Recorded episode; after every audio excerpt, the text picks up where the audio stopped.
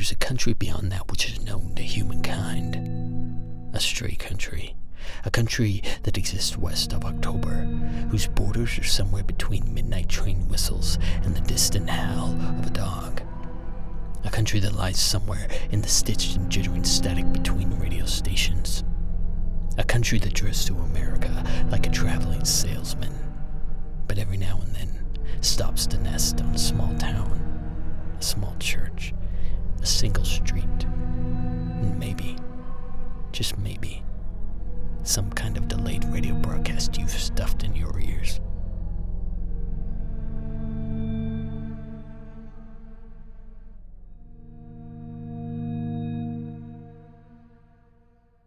Chapter 3 Trash Bag Country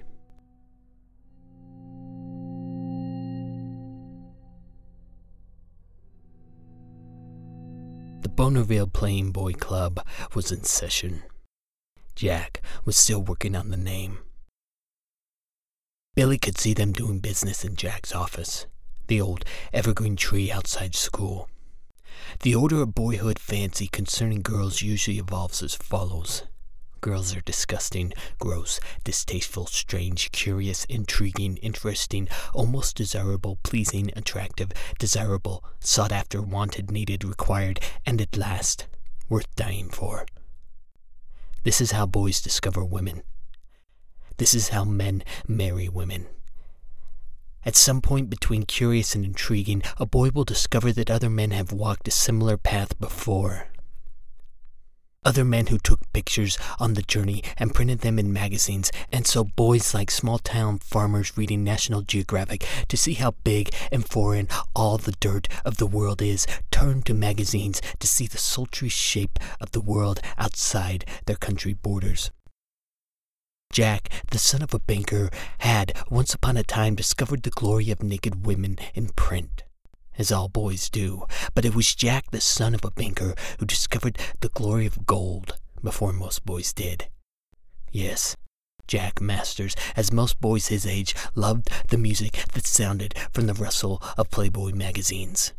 Why, even the mention of the magazine was enough a boy would kick himself for not wearing the tighter pair of underwear just to hide the excitement. But Jack Masters loved the music that sounded from the rustle of dollar bills even more. Yes, while some boys have an old soul, Jack had an old banker's soul. Billy went to the trunk of the tree and looked up. Once upon a time, the branches had dusted the earth, but the older kids disappeared behind the evergreen curtain and smoked cigarettes. So the administration cut all the branches below the height of a 16 year old. Because they figured once a kid could drive, well, it was only their responsibility to stop kids from smoking on school property. Jack was up a tree conducting business. He looked down. Beat it, Billy. Doing work here. But, Billy started. Later, Jack turned to the boys in the tree. Okay, Hayward, here's yours. Carlson, yours. Pinarelli, envelope for you. Rainmaker, two for you. Butcher, you want in? Yeah, how's it work again? asked the kid called Butcher. Five dollars a subscription, Jack replied. The kid parted ways with Lincoln. Jack handed back an envelope. That's November. Five bucks gets you one envelope with two pictures a month. We meet here after school first Friday of the month. Got it? The kid nodded. And don't tell anyone where you got 'em. The kid nodded nervously. Some teach finds out, well, I'll forgive you. But these guys, hard to say. Jack sounded extra serious. Hey, James, Rainmaker was upset. Carlson got better pictures. You know the rules. Jack explained in a tone what was well worn.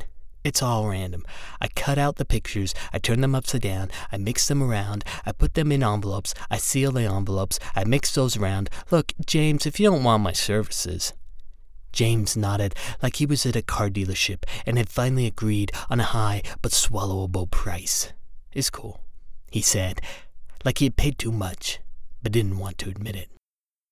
Yes, at the age where boys were trying to strip mine, Cooper cup collect, salvage scrap, and slip pocket save every odd and end image of the female's odd ends. Leafless women on playing cards, or gag pins where once clicked swimsuits fell off, or Polaroids taken off screen of paused movie screens of bodies unscreened, or some scrap of some pamphlet kept in pocket, worn hard to see by folding and unfolding, folding and unfolding, said to come all the way from the Las Vegas Strip, where there in El Dorado men and women slung fistfuls of unstitched women from casino streets. Yes, every mosquito blip in the buff, every pipsqueak pop of nudity was sheltered and accounted for. Relished like the first twig of green the dove brought back to Noah on his ark. These boys were scavengers in the dry and parched desert of post apocalyptic Christian wastelands, and here was their dealer in arms selling the new world commodity, Lucifer, wearing Jack Masters like a coat. Set up shop up a tree where the sky got all tangled up in the straitjacket season of lunatic leaves. Yes, but the wheeling and dealing boys here in the evergreen tree. Yes, of course, the evergreen tree could not die, would not lose color. This is where boys met to swap trading cards of secret spark throwing sport in a tree that was no respecter of seasons, a proper stage to peddle out passion that was no respecter of reason. What the hell are you guys doing opening them here, anyways? You crazy? What if a teach sees? Ain't nothing wrong with boys climbing trees so long as they think that's all we're doing. Just making sure I got my photos. Hey, Jack put on the voice of some Cuban drug lord stolen from a movie he wasn't allowed to see. You think John Milton Masters is gonna do you dirty? None of them had seen such a movie. They didn't know what to say. It's called a long term business plan. You learned that from your dad? Carlson asked. Yeah, maybe. Now put those pictures back in your envelopes and those envelopes in your backpacks, and we climb out of the tree one at a time, okay? Butcher, first, go. I thought I told you to beat it, Jack said to Billy waiting under the tree as he came out at last. What was I supposed to do? Walk home alone? Hey, wait up! Figured you could handle it since you did it last night, in the dark, on Halloween. Yeah, about that. You missed out, man. Freddie and I went by Surrey Lane and they were giving out full sized candy bars. Jack. And Freddie had known they were gonna, so he brought extra masks from last year's Halloween and we went through the neighborhood again. Jack. And then we went through a third time without a mask, and we told them we were postal employees who forgot their uniforms, and people didn't even. Jack! What? Last night? At Mary Brogan's house? Oh, yeah, that was awesome, huh? I mean, the old lady croaks on Halloween. I mean, like I said, that's movie kind of stuff. What do you think they'll do with the house? They can't sell it. I mean, it's haunted for sure. Who'd want to buy a house like that, where an old lady cracked her head open and lies there all day Halloween dying? I mean, I guess they won't tell whoever. Jack! Jeez, Billy, what? I think I saw a ghost last night. No shit. The trees were listening. Jack was listening. He only swore when he was serious. Yeah. What, on the way home? Why didn't you say something? I am saying something. No, earlier. What, in front of Mom at breakfast? In front of Freddie on the way to school? Yeah, sure. Why not? Because then the two of you would make fun of me. When's the last time Mom made fun of you? No, you and Freddie. No, we wouldn't, Jack lied. Yes, you would have. Not me. Freddie would have. Then you would have laughed and said, Well, I'm not making fun of you. I'm just laughing at what Freddie says. Billy, just tell me about a ghost. Above, some firecracker leaves were gusted away to sink into the lonely bedroom streets. Billy swallowed. I saw her ghost. Like I saw Grandpa's. Oh, Billy, not the plastic sack again. No, really. It was really there last night, flapping in the tree like a crashed kite. Billy, people don't got plastic sack souls. But the garbage truck. Grandpa talked to the garbage man the day he died.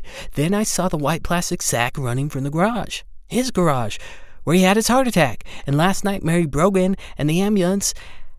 And didn't you notice the sound of the engine? No. Sounded exactly like the garbage truck. Yes, so what?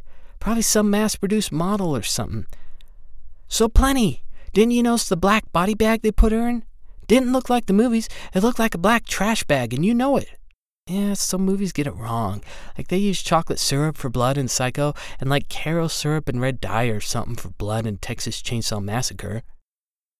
Yeah, but then the white plastic sack was in the tree, waving like it was saying goodbye, hanging on the tree like it didn't want to go, or. Or what? Or. Come on, Billy, spit it out.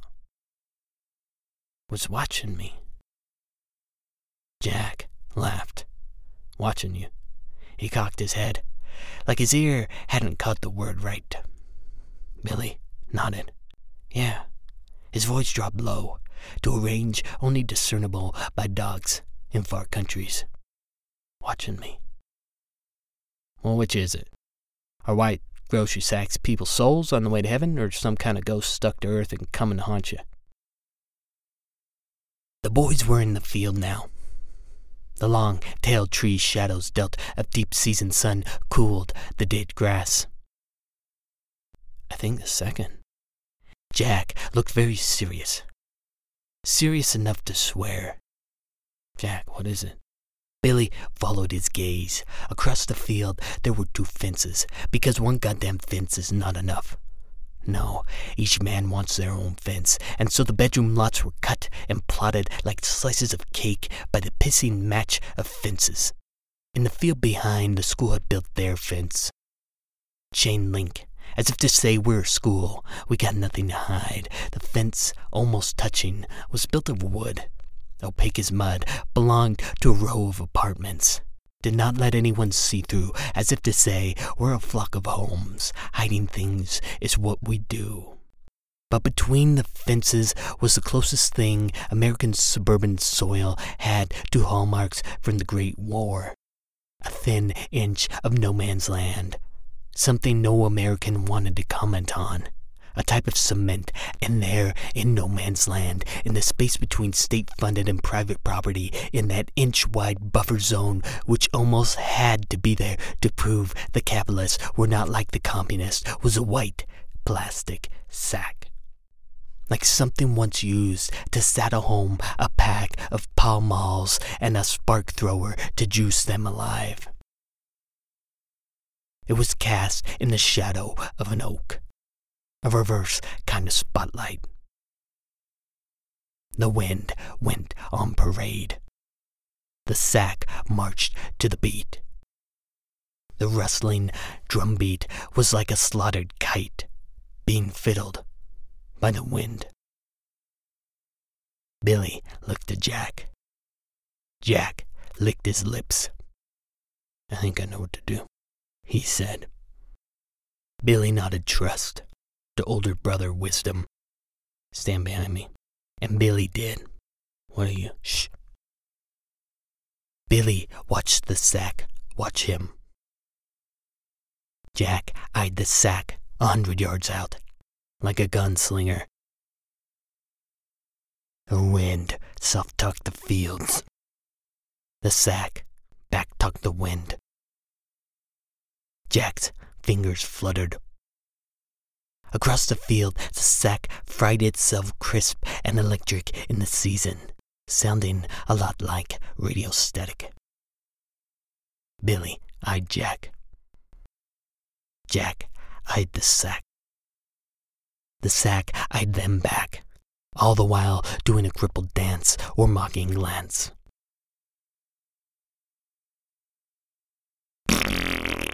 Oh, jeez, Jack, gross. Jack was laughing like an insane clown. Billy fanned the air, stumbled backwards, swiped his clothes, turned his head to take hearty gulps of pure, clean, non toxic air. Jack, that's not funny. Then, why am I laughing? And the carnival chuckles, the funhouse fractures, the sideshow shrieks and screams and snickers steamed on from Jack. Billy stepped back to fresh country air. But there was none, so he'd have to settle for second-hand suburban air run over by a bunch of cars. Jack laughed and laughed and laughed some more. What? You gonna tell Mom? Maybe. Billy is an accident. I mean, hey, she's the one that made white chili last night. Kinda her fault, really. Yeah, whatever. Eh, you ain't gonna tell Mom. You so sure? Yeah, I'm sure. How do you know? Jack smiled. Cause I'm your brother.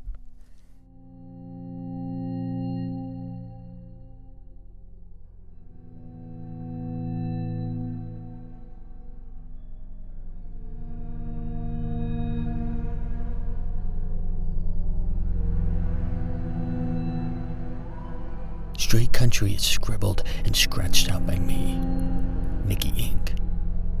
The shallow tide of sound is done up by my brother. Come back to the country. Bring a friend. Shout about it from the steeples. Shotgun your voice to the far reaches of your phone. Tithes and offerings can be proffered on my Patreon. Find directions at straycountry.com. See you in the country.